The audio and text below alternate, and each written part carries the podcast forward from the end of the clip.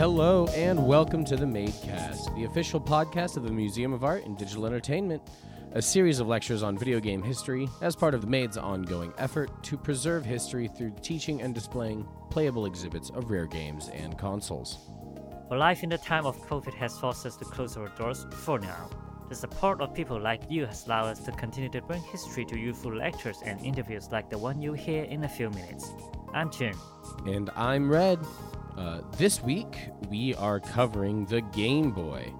It was one of the most popular systems of all time, and it left its a very long-lasting mark on games in general. Uh, it is an exciting system to touch on and get a little bit of give give you all a little bit of history about. And it is technically the portable gaming console right on my generation. Same. Uh, that was like I was born a little bit after the first Game Boy, but grew up with Game Boy Color, Game Boy Advance. Uh, Yeah. The, the the Game Boy Advance Special was my very first gaming console. yeah, it's uh, mine was, uh, I believe mine was the PS2, but this, my second was the Game Boy Advance, uh, the the original Game Boy Advance, and it came with uh, Pokemon Crystal. Uh, it was that was quite a time, but that'll I'll tell that story once we get to the system in a little bit. Uh, but before we get do that, we have a little bit of news this week. Nothing mu- nothing major has been happening in the news department regarding mini games, but we have a little bit to touch on. So, by the time we record today is 27th of April here, and this is the 30th anniversary Yes. for Kirby. This is a big anniversary. I mean, this is it's pretty cool that they've. I mean, about a month prior, they've released The their latest Kirby game. Kirby and the Yeah, Forgotten really fun, Land. by the way. Uh, yes, uh, it does look it does look like a blast, and I really want to give that a shot in a little bit. Uh, but there's other other expenses in the line first before another Switch game. Uh, it's we have like Kirby has left a gigantic mark on Nintendo and is pretty much their second most popular mascot uh, behind Mario. Uh, so happy anniversary, Kirby, and we hope to see you again in the future very soon. Yeah, the, the Um, Pink Devil. Yeah, little pink devil, the pink glutton. Uh, Overwatch 2 uh, also has uh, their beta start today, as of this recording, the 27th of April. Yeah, So we will like that's exciting. Um, if you can get a shot at it, I would recommend doing that. I might also do that later today. Um, but in the only other well, get your hands on it while you can to check out the beta and see what the game's about. Um, last little bit of news we have is the Bethesda Games launcher has began to shut down, and it's you're now able to start transferring your games over to Steam. So if you ever use that, although I don't know many who did, give it a, give it a shot. Uh, I'm actually surprised they didn't did it like earlier, but actually now because I I like it's 2022. I think most of stuff on Steam already. but it's a good move. It's a yeah, I, I agree with you that it's a good move. It needs to be uh, probably should have been done a little bit sooner, but it's it is what it is. Uh, it'll all be passed down. Just like everything you like you said, it could be bought on Steam already. There's no real reason to use the games launcher. There wasn't really any essential benefit to it that I ever saw, but didn't really see anybody try to use it. Um, uh, but let's get started with the Game Boy. So, the initial release of the Game Boy. Uh, imagine it's 1989. Uh, the Nintendo has been re- uh, the Nintendo Entertainment System has already been released, and has the um has the Super Nintendo been released yet?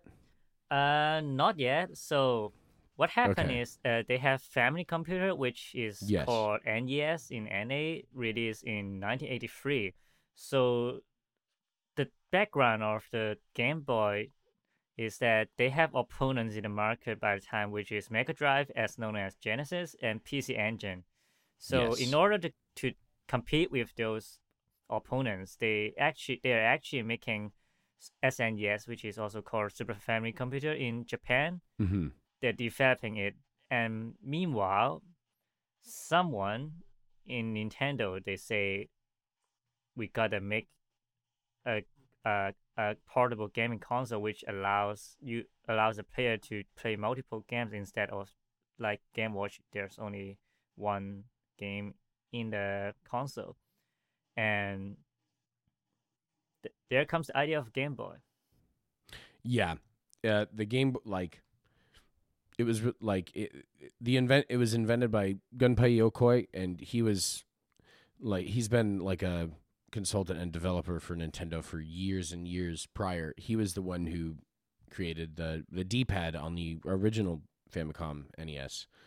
Uh, so to see them do that with a a portable system, uh, there was already like a bunch of success with the Game and Watch series of handheld games, which were individual games that you could just pick up that were like black and white screens, uh, and it was one game with one handheld console. Yeah, very. It's a very interesting fact that the the Game Boy when it's in development is actually not well, not very well received in inside the the Nintendo company because they're thinking like we have NES already, we have we are making Super NES, and now in, suddenly all in the middle we gotta make a monochrome portable gaming co- console. They don't really think the consumer will like about it.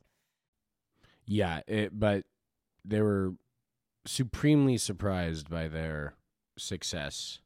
It it was one of the like quickest selling consoles of all time, and also just a lot of people who didn't have like a regular home console got these instead. So it was, but the Game Boy was very pioneering. It had like a contrast bar, the original one. Game Boy is like it had a contrast bar. It had four AA batteries in the back, so you could last but anywhere between ten to fifteen hours. On the release of the original Game Boy, I think it was about forty thousand units were sold on the release day in America. Uh, so like it quickly became one of Nintendo's greatest consoles and releases of all time. In fact, it's the third most possible. Uh, the Game Boy and the Game Boy Color, uh, the base consoles, were the third most popular console of all time. Uh, but including the later versions of it, like the Advance and the Advance Special, it's crosses over two million and is easily the most sold, uh, most popular console of all time. Yeah, I think by the time the, the Game Boy was sold like eighty nine point nine nine bucks too, which is not quite a big amount compared to what we pay for a portable gaming consoles nowadays. I mean, Yes. technically the only one left is Nintendo Switch, but you know, Yeah, the Nintendo. I mean, yeah, with the with the cease of sales of the DS, which was uh, like the successor to the Advance, but it, uh, to the Game Boy, uh, there's no real handheld competition at the moment. It's now kind. I mean, the Steam Deck is taking many strides from the Switch in the fact that it's like you can put it on a dock and then you can bring it with you so you can play it on a screen and you can play it on the go it, it's like it, the handheld gaming scene has not been the same since the release of the switch uh, which was kind of like the regular portable game killer but the nintendo game boy was like very pioneering for its time easily portable uh, which in regards to like some of its competitors like the neo geo uh, portable handheld and the Sega Game Gear, they were which were a lot chunkier. The popularity of the games was in a, like a, a big thing about Nintendo's Game Boy as well. Uh, like Sega had the Sonic games, but not a lot of other not not a lot of other popular games that really broke through as well as Nintendo's titles have. But Nintendo released the Game Boy with Tetris and Super Mario Land in North America the big thing that ended up selling a lot of the Game Boy was the original Pokemon games, Pokemon Red and Blue. Uh, you can't really talk about the Game Boy without talking about these games because these were it was such a huge like advancement in just what people like expected from portable games and everything like that. Uh, the ability with the link cable was originally with Tetris, so you can like play against somebody in Tetris at this like in the original release of it, but with the release of the Pokemon games, which was like a marketing genius thing to release two versions of the same game and then you in order to like complete each game you needed to connect with somebody else or buy both versions of the game I think it is safe. You can say the Pokemon game series is always evolving together with the Nintendo consoles. yes uh like the like the Pokemon series has been a staple ever since the initial success uh on the Game Boy uh but the Game Boy was also like just super strong lasted all the time. I mean people would drop those things all the time and there was no, not an issue. Uh it there's no there's no surprise why it was such a huge success. I mean at the time they were skeptical but the price point and just the games that were available uh made it a very enticing console to have. There was also um, a lot of other like peripherals I mean, it was a monochrome screen that didn't have any light behind it, so then they added one that had a light. Uh, They do, in fact. So after the release of Game Boy, they actually make two different versions of Game Boys before they have a next generation of it. One is called the Game Boy Pocket, which they, of course, just as a name, they make it a, a more compact version of Game Boy. It's at around, I think, 1996. And another version, which is more special, and it I don't think you can find many of them because it's only released in Japan it's actually called the Game Boy Light because the original Game Boy has has no backlit for the for the screen, so it's pretty dark without any source yes, of light. it, it's very difficult to And- see one of the original Game Boys. And very funny, it's released on 1998 only in Japan, which is six months before the next generation of Game Boy being released. yeah, they they were really just they were not they were already had other plans in mind with the Game Boy Color. Uh, it ended up the Game Boy Color ended up being a 16-bit console. So, with the release of the Super Nintendo in '92, uh, like there was already like a but a series of 16-bit and even 32-bit games from Sega with the Saturn and everything. With this yeah, with the Saturn and even the 32X for the Master System, which is another interesting peripheral. It was uh, the 90s was a big time for just different peripheral plastic items to attach to all of your consoles. It was very uh it, it was very like you had to be there kind of thing. I mean, there's still a little bit of like peripherals that you can get for games nowadays, but Yeah, the 90s was peak. Uh you also it's, uh, the, it's the golden age. Yes. Uh, and then the Game Boy Color was also released uh, with the next generation of Pokemon games, Gold and Silver, which were some of the most popular games. It was a 16 bit console with a color screen, hence the name Game Boy Color. Uh, it was. Uh, like their major competitors were uh, the Neo Geo Pocket and the uh, and like the SN the SNK, uh, the Wonder Swan, uh, no, the Neo Geo Pocket by SNK, and then the Wonder Swan, uh, which was also was also released uh, in Japan only, but after the design of the Game Boy and uh, the Game Boy Light, the Gunpei Yokoi left Nintendo, and then, uh, yeah, they left Nintendo, and then they went to design their own console, which featured two D pads on the same side, uh, as well as an A and B button. Uh, that was released in Japan only, uh, did not receive as big of a like uh, joyous reception uh, overseas or anything. There was no plans to release it in America or or Europe, but there's it was just amazing to see how he went on to do something else. But then Nintendo ran with it with the color.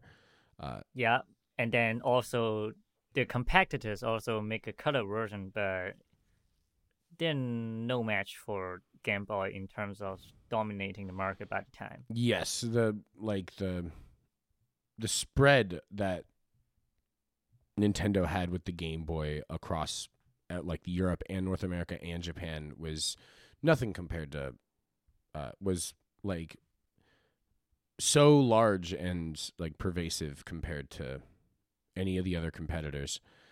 Um, with with the Game Boy Color, uh, the popularity was a bit waning, and so they wanted to jump ahead into the future a little bit. So they released the Game Boy Advance in 2001. Uh, this was the 32-bit uh, console with a uh, 2.9 inch screen that was a bit widescreen as well. So like the quality of games on the Nintendo, and it also added an L and R shoulder button. Yeah, it was it was by the request from the game developers because they they really want an L and R buttons. So they finally added. Yeah, they yes they finally added it, and it was a large. It was a great hit to like advance the gameplay. The that was probably my like I mentioned earlier, the Game Boy Advance is where I really dove into it. I did get to play Super Mario and Tetris on the original Game Boy a few times, but those were always like at my older friends' houses that they had those. Uh, the Game Boy Advance was my big entry into this, and it was. I brought that thing everywhere. Being able to play that on car rides and yeah, play Pokemon. I got really into the the Mega Man Battle Network series for the Game Boy Advance.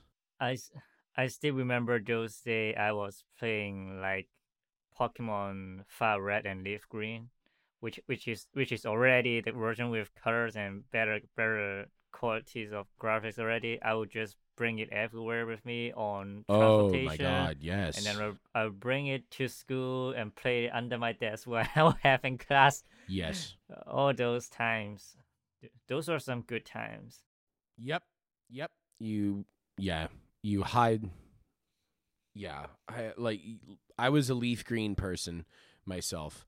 Uh I I really loved the original and then uh, yeah, the original Fire Red and Leaf Green. That's my first ever gaming console and my first ever Pokemon game. Yeah, it's they are uh, it's it's such a leap. Uh, I remember just spending so much time with the advance, and then friends with like again with the peripherals, like a magnifying glass clip that stood like four inches away from the screen that magnified the screen a little bit, and then you can have a, a separate little dongle light that like plugged in and was just angly and weird. Uh, it it was uh, a very incredible console, and then just with the release of like the third generation of Sapphire and Ruby. Again, just the like bringing it everywhere and trading with all the kids around that you could find. Just it was such a great. Uh, it was such a time to actually bring consoles around. And I think the the evolution on their audio device is actually quite a big help on pushing all this stuff to be such great because like in the in the previous few generation of Game Boy, they only be able to produce analog sound with a, I think it's a pulse generator, and there's a four bit PCM sample channel, and then there's also a noise generator, and that's it. But but they they also available to output stereo sound, which is I think it's pretty impressive for the time. But for the Game Boy Advance, they actually finally be able to add digital voice Mhm. in, in the in the Game Boy. Yeah, So it was. it's a I say it's a very very huge improvement. Yeah, it and it was. It's really amazing just because of like the limitations of those of what you're able to produce with all that compatibility produce some really memorable soundtracks for everything. Like I still have I still have the Mega Man theme songs stuck in my head. Like oh, oh.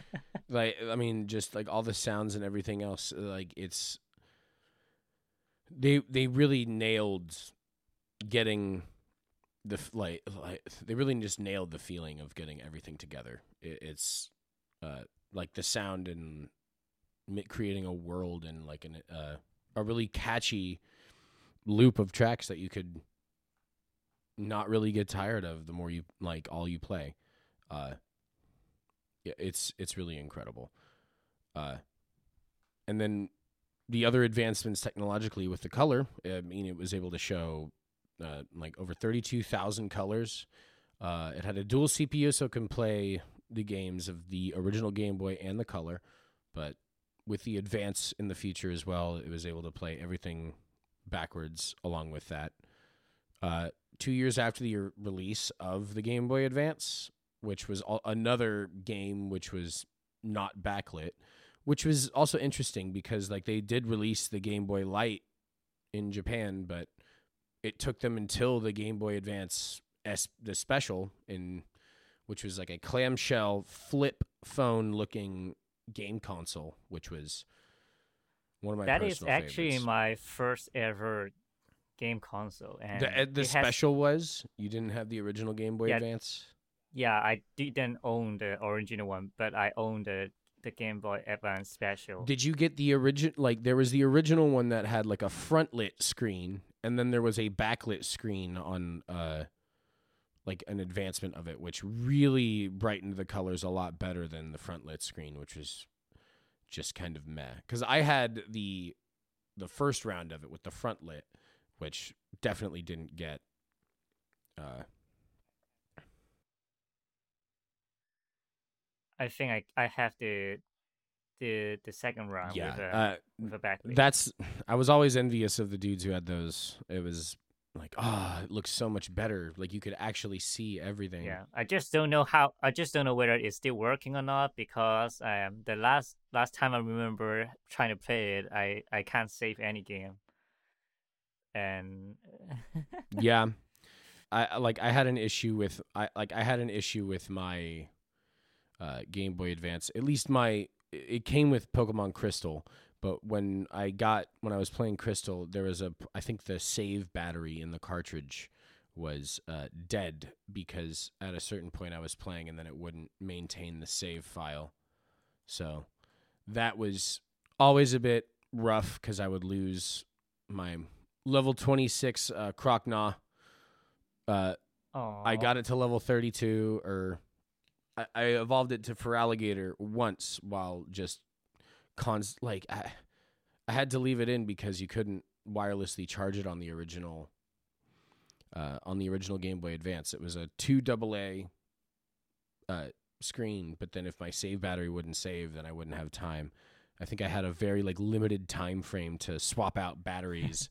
after Talking about batteries, in is order for there's a fun thing about uh, the Game Boy. Advance But- Special is that they no longer use the battery that they used to be using. Instead, they they finally moved to the lithium battery instead. Mm-hmm. Uh, yeah, they finally moved to the, like, they finally moved to a rechargeable battery system, which was a lot, a lot easier. I mean, it was a bit pricier of a console for the time, uh, like over a hundred dollars, I believe, Yeah. for the special, and but having it recharged and not having to buy packs and packs of batteries all the time was definitely a bit, definitely a bit better and less wasteful. Um, there's there was just so many other uh yeah i just remember so many good times with the game boy advance sp it was a very big staple of my gaming as a child uh as well as like with the with the uh, anniversary of kirby uh nightmare in dreamland was my big kirby game uh yeah. That was Uh, yeah, I I hundred percented that game really hard. Kirby, like I, that's another game that's just stuck in my mind uh, with all the soundtrack and everything about it. It's it's an amazing, it was an amazing system and very much of its time. Uh, and then, sadly, in two thousand five, the last version of the Game Boy was released, called the Game Boy Micro. Uh, they wanted the Game Boy to be the most compact. Uh, they downsized the screen again to a two-inch screen. It is really uh, very tiny. it, yeah, it it wasn't a they just wanted to make it like super portable, but then they sacrificed like the enjoyment of what the advan like the special kind of was to me. Yeah, it also wasn't. It it was it it's it is also no longer able to play the older games because of how small they have to make. They have to take out some components that allows the hardware to play some older games, even though they still have the the dual CPU inside to run the games, but they're just it is just lacking other components of it. Yeah, it it, it was um. Uh, yeah, I mean, I, like I have r- fairly large hands, and I never was able to really enjoy playing with a micro. I had two people that I knew had one, but then it was, uh, yeah, they n- they didn't really touch it. They ended up just playing their special a lot more. But one Uh, fun thing I think they add is the function to adjust the light level of the screen. Yes. For all the previous backlit ones, it was either on or off. You couldn't really adjust the brightness. I mean, which was kind of interesting because with the color and with the original Game Boy, you had a contrast bar that you could change. That you could cha- like uh, adjust the contrast depending on like what level of light you're in and make it more visible. The advancement of the light level would have been better on some of the other consoles, especially this. Like I, I do think the special would have also had a great one, but I believe it was in 2006 or 2007 when Nintendo, the Nintendo DS was the next generation of handhelds from Nintendo that was taken off uh, a few years later. Uh, it received it had a dual screen and had a touch screen on the bottom. Uh, it was able to play Game Boy Advance games from the bottom, and then the new Nintendo DS games on top, which was pretty incredible because it was also a 64-bit handheld system, so you could play like Super Mario 64 on it, uh, which was one of the big release titles. But the Game Boy That's was another story. yes, that is another story for another time. Jesus, to me it feels like yesterday. Yes, uh, it's the Nintendo DS was a whole nother story and like a whole nother time. But the Game Boy was the big pioneer of handheld games and was the clear star of was the clear star of the handheld series, uh, and definitely left its mark on gaming history.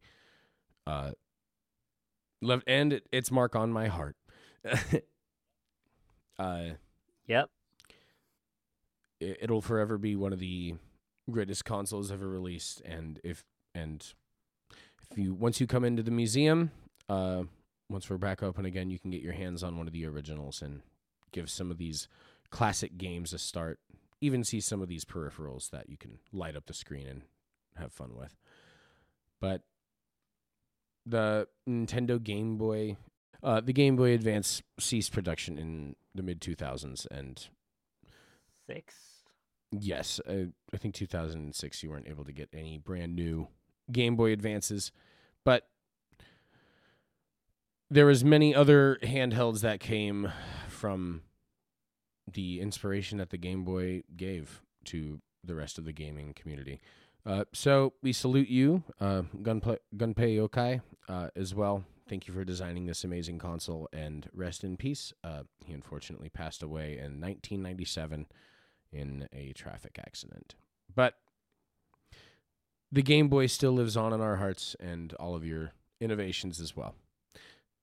So I think that's it for the Game Boy history uh, for this episode of The Made. But let's talk a little bit about what we've been playing recently. I mean, neither of us have been playing a ton of things. Life has kind of gotten ahead of us, and we've been Yep, but I do pre-order tons of stuff from my Nintendo store. Oh yes. So what are some of the things that like let's do a what you're looking forward to play most at the moment?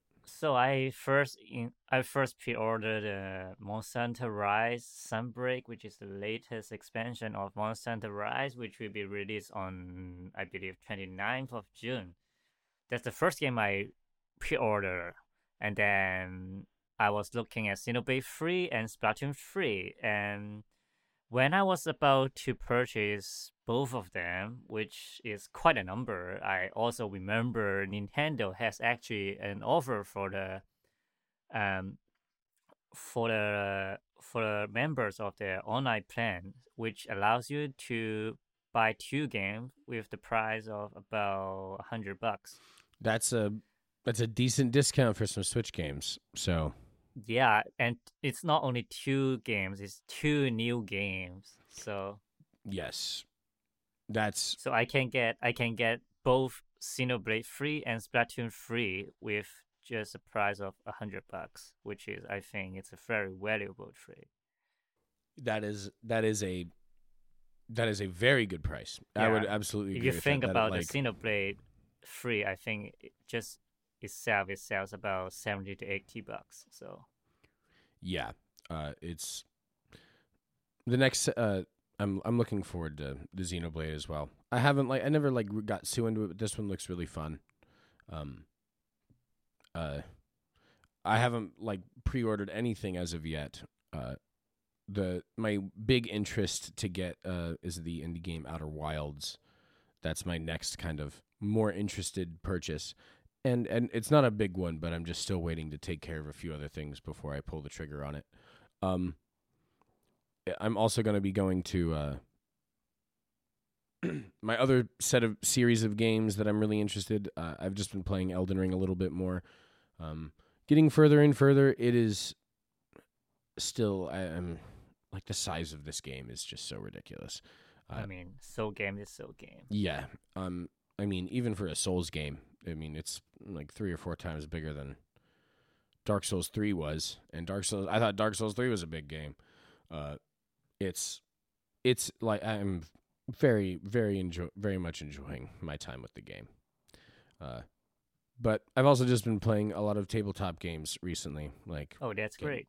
yeah, getting into Fluxx, getting into some Munchkin, playing my old standby cribbage, uh, getting into some more like in person games with some of my friends as well. Um, but I think that's about all that we have for this week about what we've, what we've got going on.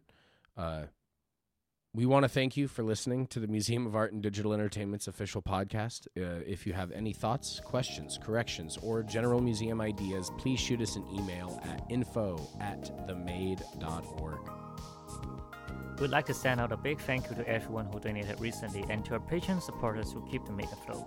Patron donors get to listen to this podcast one week before it's released on major streaming services, and we continue that with future episodes every week. This week's episode was brought to you in part by Patreon donors Chase Azimi and Matt Gorse. Uh, thank you so much for your support. Until next time, I'm Chip. And I'm Red. Uh, thank you, and we will see you next week. Bye bye. Later, gamers. It just us this week, so I know. I, I, gotta know. cut it. Okay.